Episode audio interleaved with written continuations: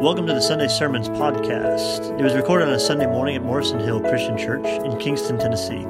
Our prayer is that the truths and strategies presented in this message will equip you to become a more fully devoted follower of Jesus Christ. Thank you for listening.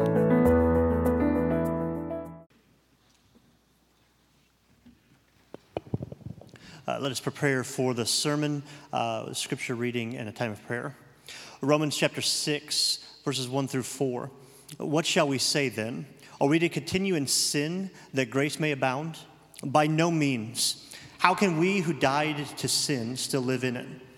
Do you not know that all of us who have been baptized into Christ Jesus were baptized into his death? We were buried, therefore, with him by baptism into death, in order that, just as Christ was raised from the dead by the glory of the Father, we too might walk in the newness of life. Let's pray. Uh, Father, as we approach a time of hearing your word and, uh, and trying to discern where you're leading and, trying to be filled with your spirit, Lord, we ask for your presence with us. Uh, we pray that you would fill John with your spirit and that you would speak uh, boldly through his voice, uh, that you would draw us near to you, Lord, and that we would, that we would be moved in our heart to change more and more like you. Lord, we ask that you be with us in Jesus' name. Amen.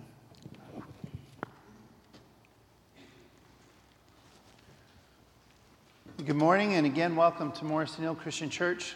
We're so thankful for everybody being able to be here in person. Thank you, and thank you for joining us online. We're so thankful for that too. Sorry for the technical difficulties at the very beginning. But we're so thankful to have everybody here and, and hearing this message because we really believe that it's going to change our lives. In fact, that is why we get together. We get together for three reasons. We, we don't just meet because it's a habit, we don't just meet because it's fun. Hopefully, it's both of those. But we get together so that we can bless God, so that we can bless each other, and so that our lives can be transformed. Those are the things that we do when we get together. And ultimately, we do everything out of reverence for Christ. This is something we've been remembering again during this season that everything we do, whether we are submitting to authority or whether we are standing up against authority, whatever happens, we as followers of Jesus have to do everything out of reverence for Him. This makes us the best team players, the best uh, people at just being friends and whatever else, because uh, we submit to one another out of reverence for Christ but it also gives us something even bigger than life to live for. This morning, I get to share uh, one of my favorite stories. It's about the prophet Elisha. And there's so many great stories about this guy. I'm going to have to shove a bunch of them together. I've been sharing little pieces online over the course of the week. There's just so much, but I, I hope that you at least capture the essence of this guy. He was, honestly, I got to be straight up with you. If I had lived to see Elisha with my own eyes, I might not have put my trust in him. The guy was pretty crazy. He did some random things that you're just like, what is going on? How could possibly, how could God possibly be in this? And yet, he was clearly, as you watch the fruit of what he did, as you see that God actually showed up and made these miracles happen, somehow or another, he was constantly connected to the will and the power of God. And this is our prayer. This is always what we are seeking for is to be connected to God's will and also connected to his power. And what a great example of that. Well, we first meet him in 1 Kings 19, which happens right after 1 Kings 18, which is where Elijah, the guy who mentored Elisha, had his big showdown with the prophets of Baal. And you probably know that story. We're going to skip over that a little bit. I just want that to be context because after that, Elijah had this terrible down moment. He was running for his life. He ends up crying and begging to die underneath a tree. I don't know how down you've been in this last season, but you might not have been quite that down. If you were, I'm sorry, and I'm so glad you made it here this morning. But it's been, it, this was a rough, rough moment. And in that broken moment, God actually sent an angel to him. And then for 40 days and nights, he hiked and fasted at the same time. I don't know if you've ever tried that, hiking for 40 days and nights or fasting for 40 days and nights, but I'm pretty sure doing both at the same time is really rough. But he ends up at Mount Sinai. That Mount Sinai, the same mountain where God had once met with Moses and Joshua. And he actually goes to the same cave where they had found shelter during that. And he spends some time with God. And this is the moment where God actually comes to Elijah and he gets to know God just a little bit better. As the, Elijah stood there, the Lord actually passed by in front of him. And it's interesting the wording here because it says that he passes by, but he was not in the first th- three things he saw. He, he, there's a big earthquake, there's a big windstorm, there's a big firestorm, and all three of those were pretty big, but God actually shows up in the whisper. Now, uh, over the course of this, this series, we're looking at these stories, and it's so important to me that we understand these are real stories. They happen at real times in history. This is not just some story that somebody made up. These are real people and real things. So I've been trying to give you dates and, and help make that clear. Uh, we don't know the exact year that this happened, but with all that earth and wind and fire, I'm pretty sure it was the 21st night of September. I'm sorry, sometimes I can't help myself, and the jokes just go on and on. Now I know you're paying attention, so we could go on with this story. So it's in this moment that God has this conversation with Elijah, and he pours out his heart to him, and he says, I need more people. I feel like I'm all alone. I feel like you're not rewarding the things that I am doing. I need you to step in. And God sends him a team, and the sidekick part of that team is Elisha. He had a mountaintop experience here. And a lot of times we use that phrase and we talk about a mountaintop experience, we think it's just something that's really, really fun, like going to the movies and then going to ice cream afterwards. Remember how we used to do that? Hopefully, we get to do that again sometime soon.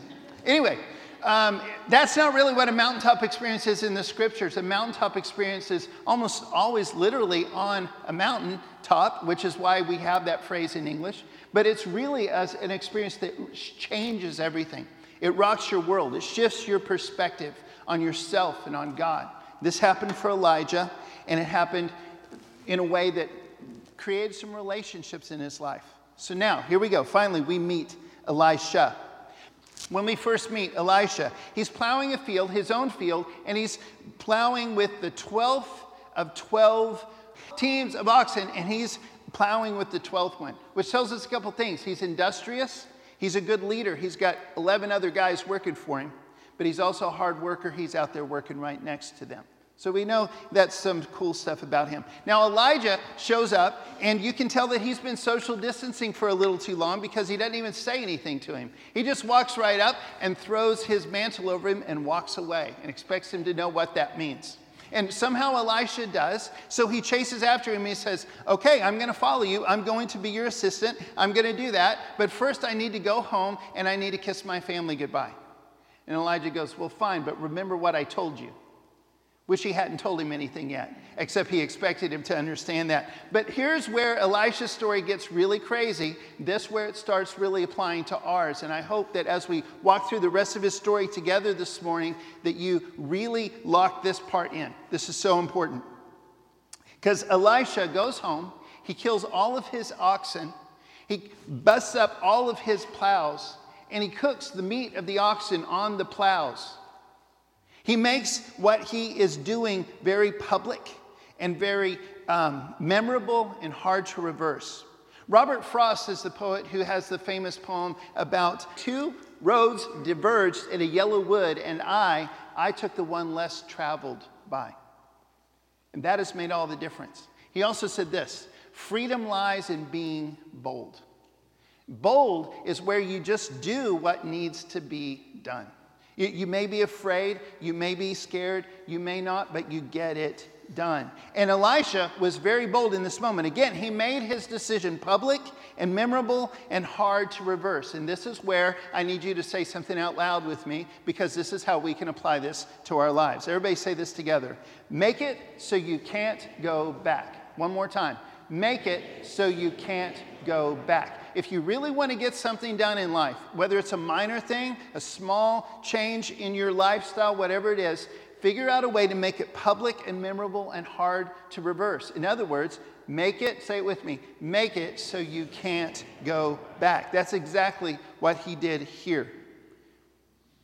That is why baptism is such a big thing. That's why we read this scripture here. Because God, just like wedding ceremonies and so many other things, God has, He knows this is such a powerful thing for us. And He wants us to have a moment where we can go, that was then, this is now. This was the old me, this is the new me. This was when I was single, now I am married. This is when I was not friends with this person, this is when I was. This was, He loves those kind of moments. And Elisha created one here. Well, then the two of them, they formed and led a team of prophets. The two of them were the head of that, and, and he was preparing the whole time to succeed Elijah eventually. And this brings us to the next super practical thing for us to look at this morning, and that is this discipleship requires relationship. I'm going to need you guys to talk several times today. This is another one of those. You ready? Here we go. Discipleship requires relationship. This is absolutely crucial. We cannot follow Jesus and not do it the way he told us to do it, which is that we follow him and we bring somebody with us. And there's always going to be somebody just a little bit closer to Jesus than you are, or a little bit further down the exact road that you're on as you follow him that's going to be leading you, that you've got to be able to follow their lead. There's, a, excuse me, always got to be somebody else that you're bringing along with you. Every single way that Jesus ever describes what it looks like to follow him includes people, it includes family. Every metaphor he uses is things like a flock or a kingdom or a body, things that have to work together for a common purpose. They're all going the same direction at the same time, following the same person or same cause. This is so crucial, and we can't miss this if we're going to be true followers of Jesus. Well, then came the day when Elijah is being called home, and Elisha is about to come into his own as the leader of the prophets, not just the sidekick of the leader.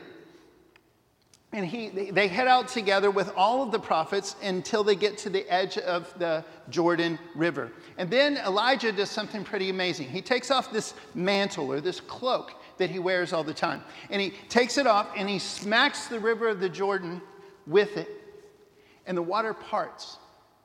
This only happens a couple times other than this in the scripture. And one of them is the Red Sea parting to set the Israelites free. The other one is the Jordan River itself parting so that Joshua and all the Israelites could come into the promised land. But here's a very pretty private moment. This is just somebody that just, they just know somehow that this needs to happen that day and do it.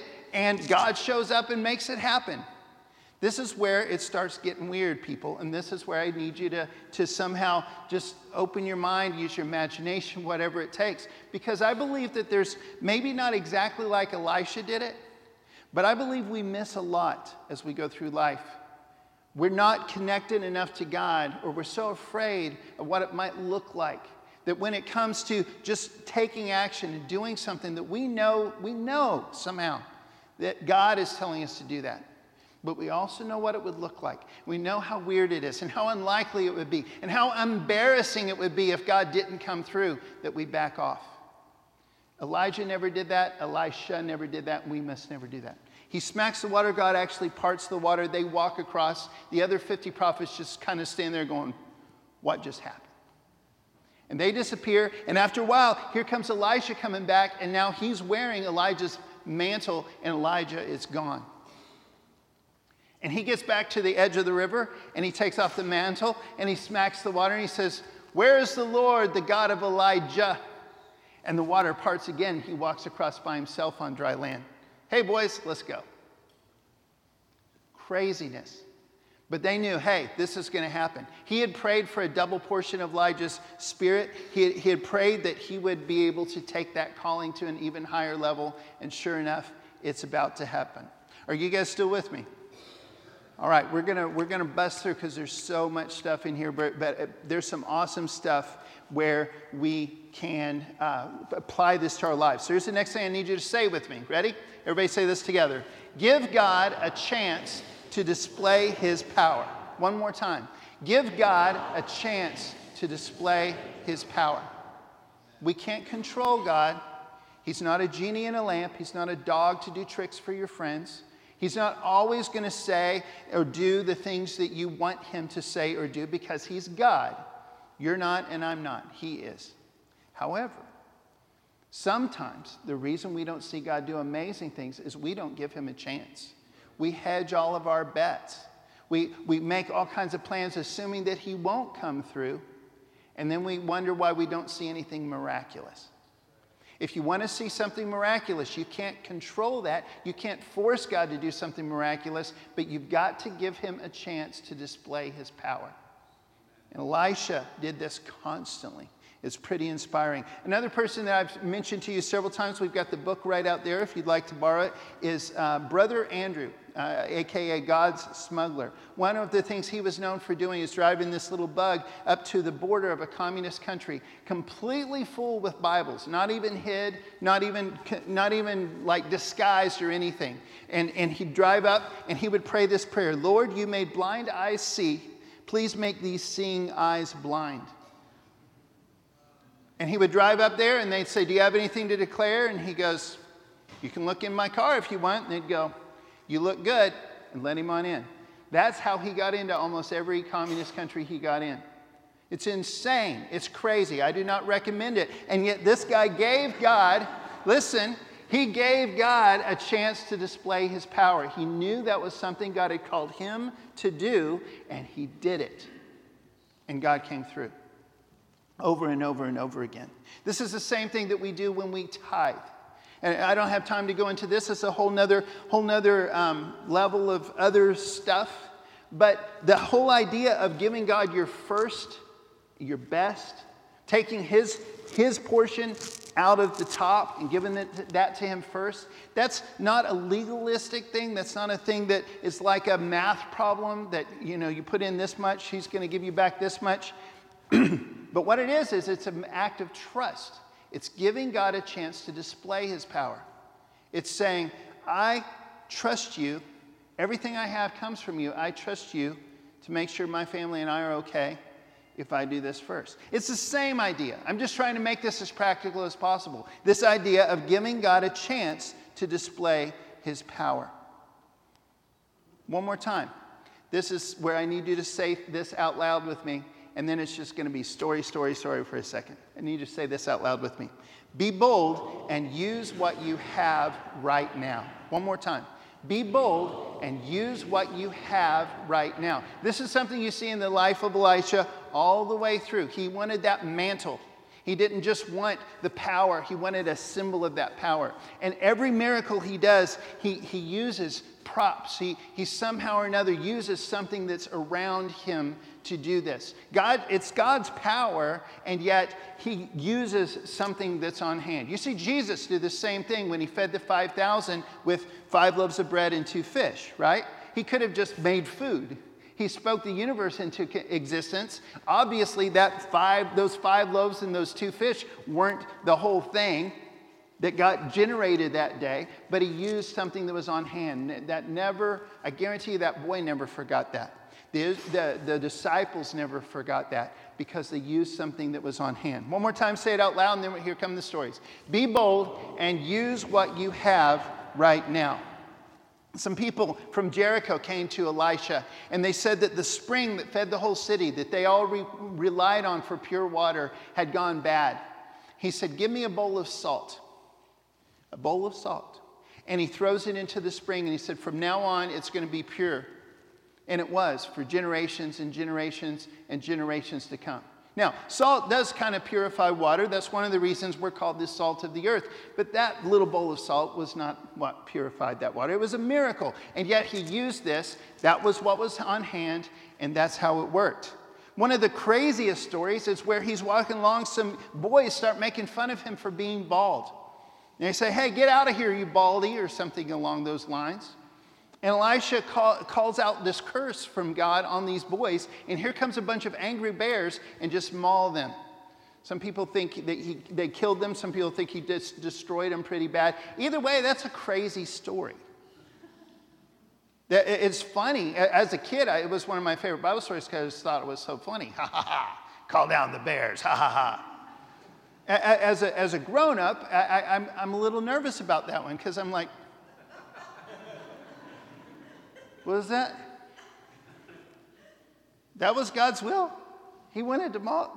Hmm. Anyway, I'm going to move on. But again, the point I hope you see is he used he was walking by the woods and there's bears in the woods. He uses bears. Are you with me? So let's keep going. He gets called in to talk to three kings and they're wanting advice.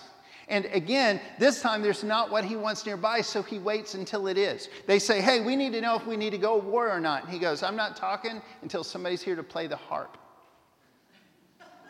I'm, t- I'm, telling you, I'm not making this stuff up. You need to read these stories. It's so amazing. And they go, okay, bring somebody to play the harp.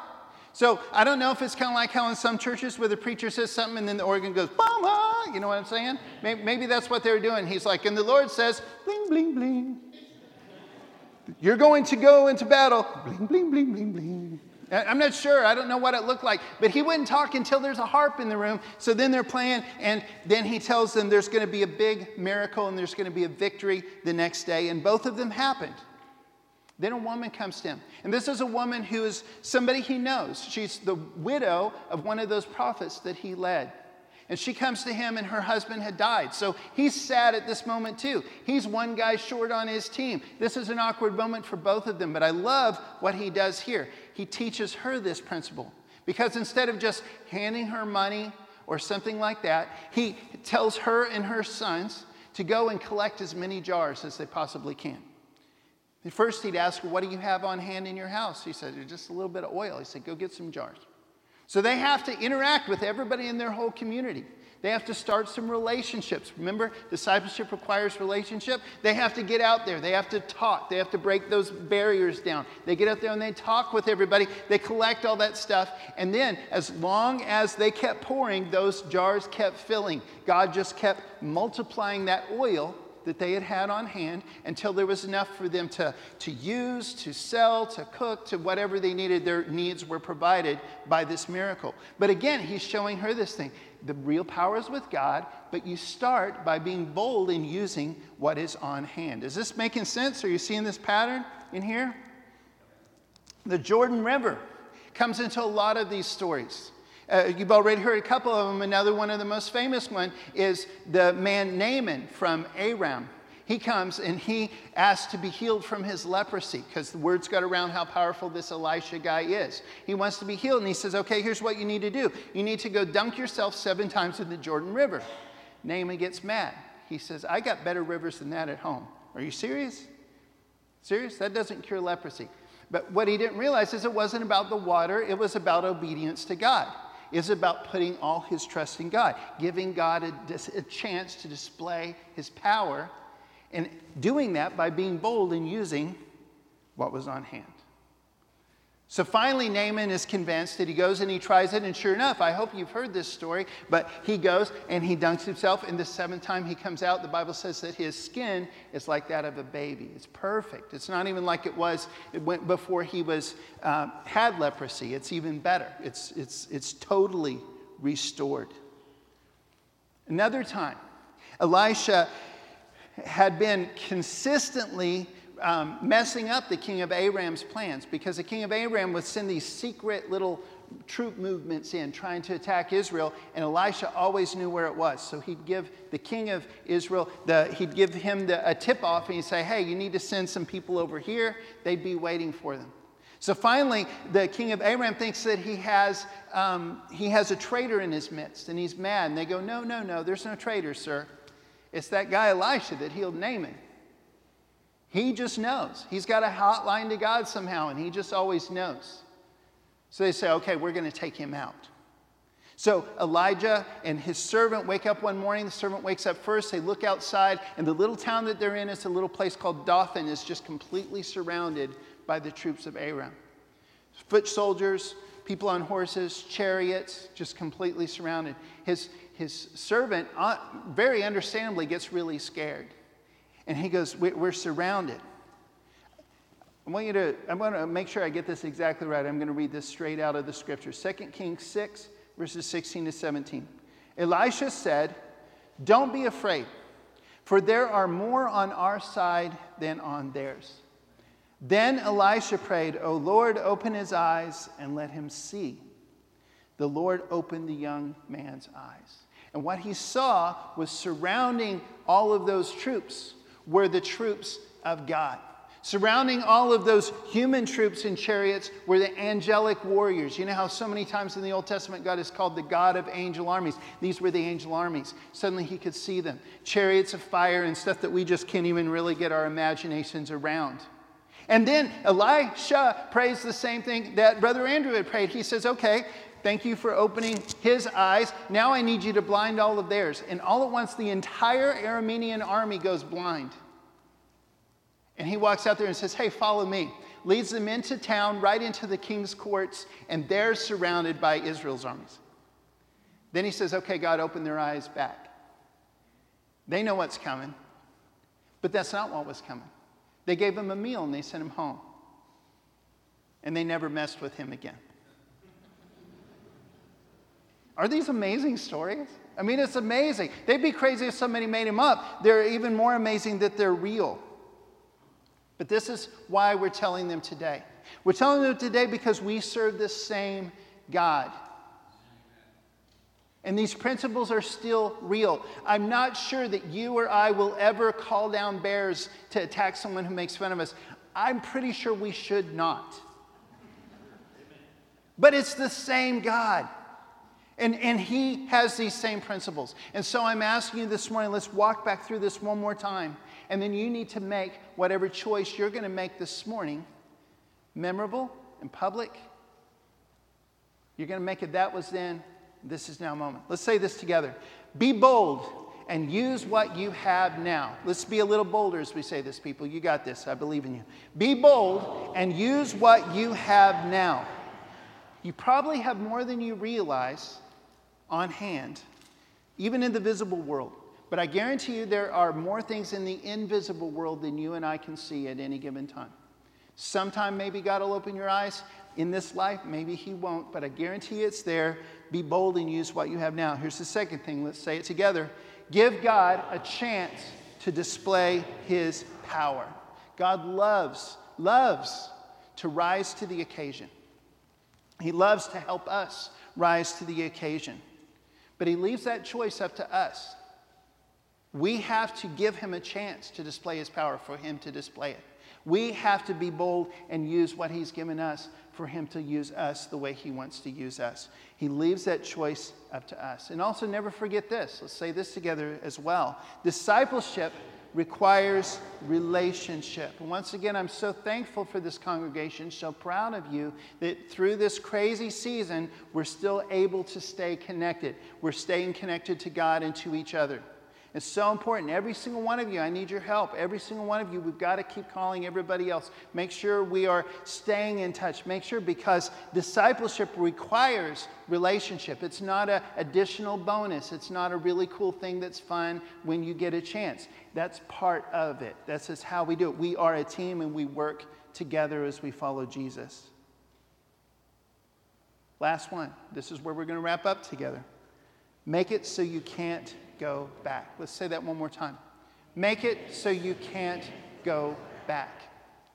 You can make any kind of decision you want anytime you want. You don't have to wait till you come to church.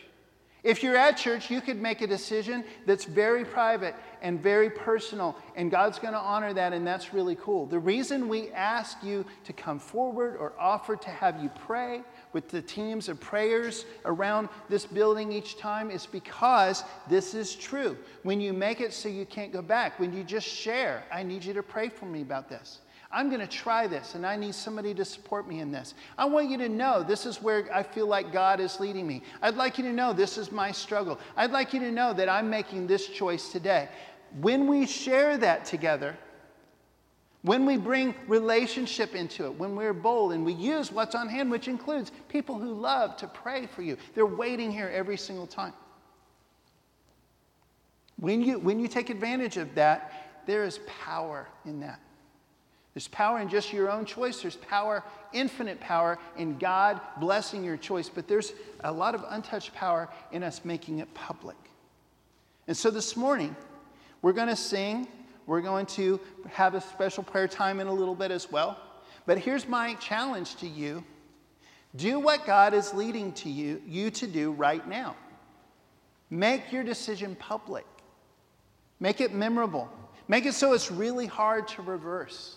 If you need to give your life to Jesus and you've never done that, or maybe you've been following Jesus, you love Jesus, you pray to Jesus, you've never got baptized before. Maybe you there's something specific God has been calling you to do. Maybe it's something you need prayer about. Maybe it's not anything you did wrong or everybody else did wrong. You just need to connect better with God and other Christians. I don't know what it is, but we're inviting you this morning to make that public, either right this minute or in the prayer time that follows. Do it as we stand and sing. That concludes the Sunday Sermons podcast. You can respond to the invitation you just heard where you are right now. Don't waste this opportunity to change your life for the better. If you've made a decision or are interested in learning more, please visit us at morrisonhill.com.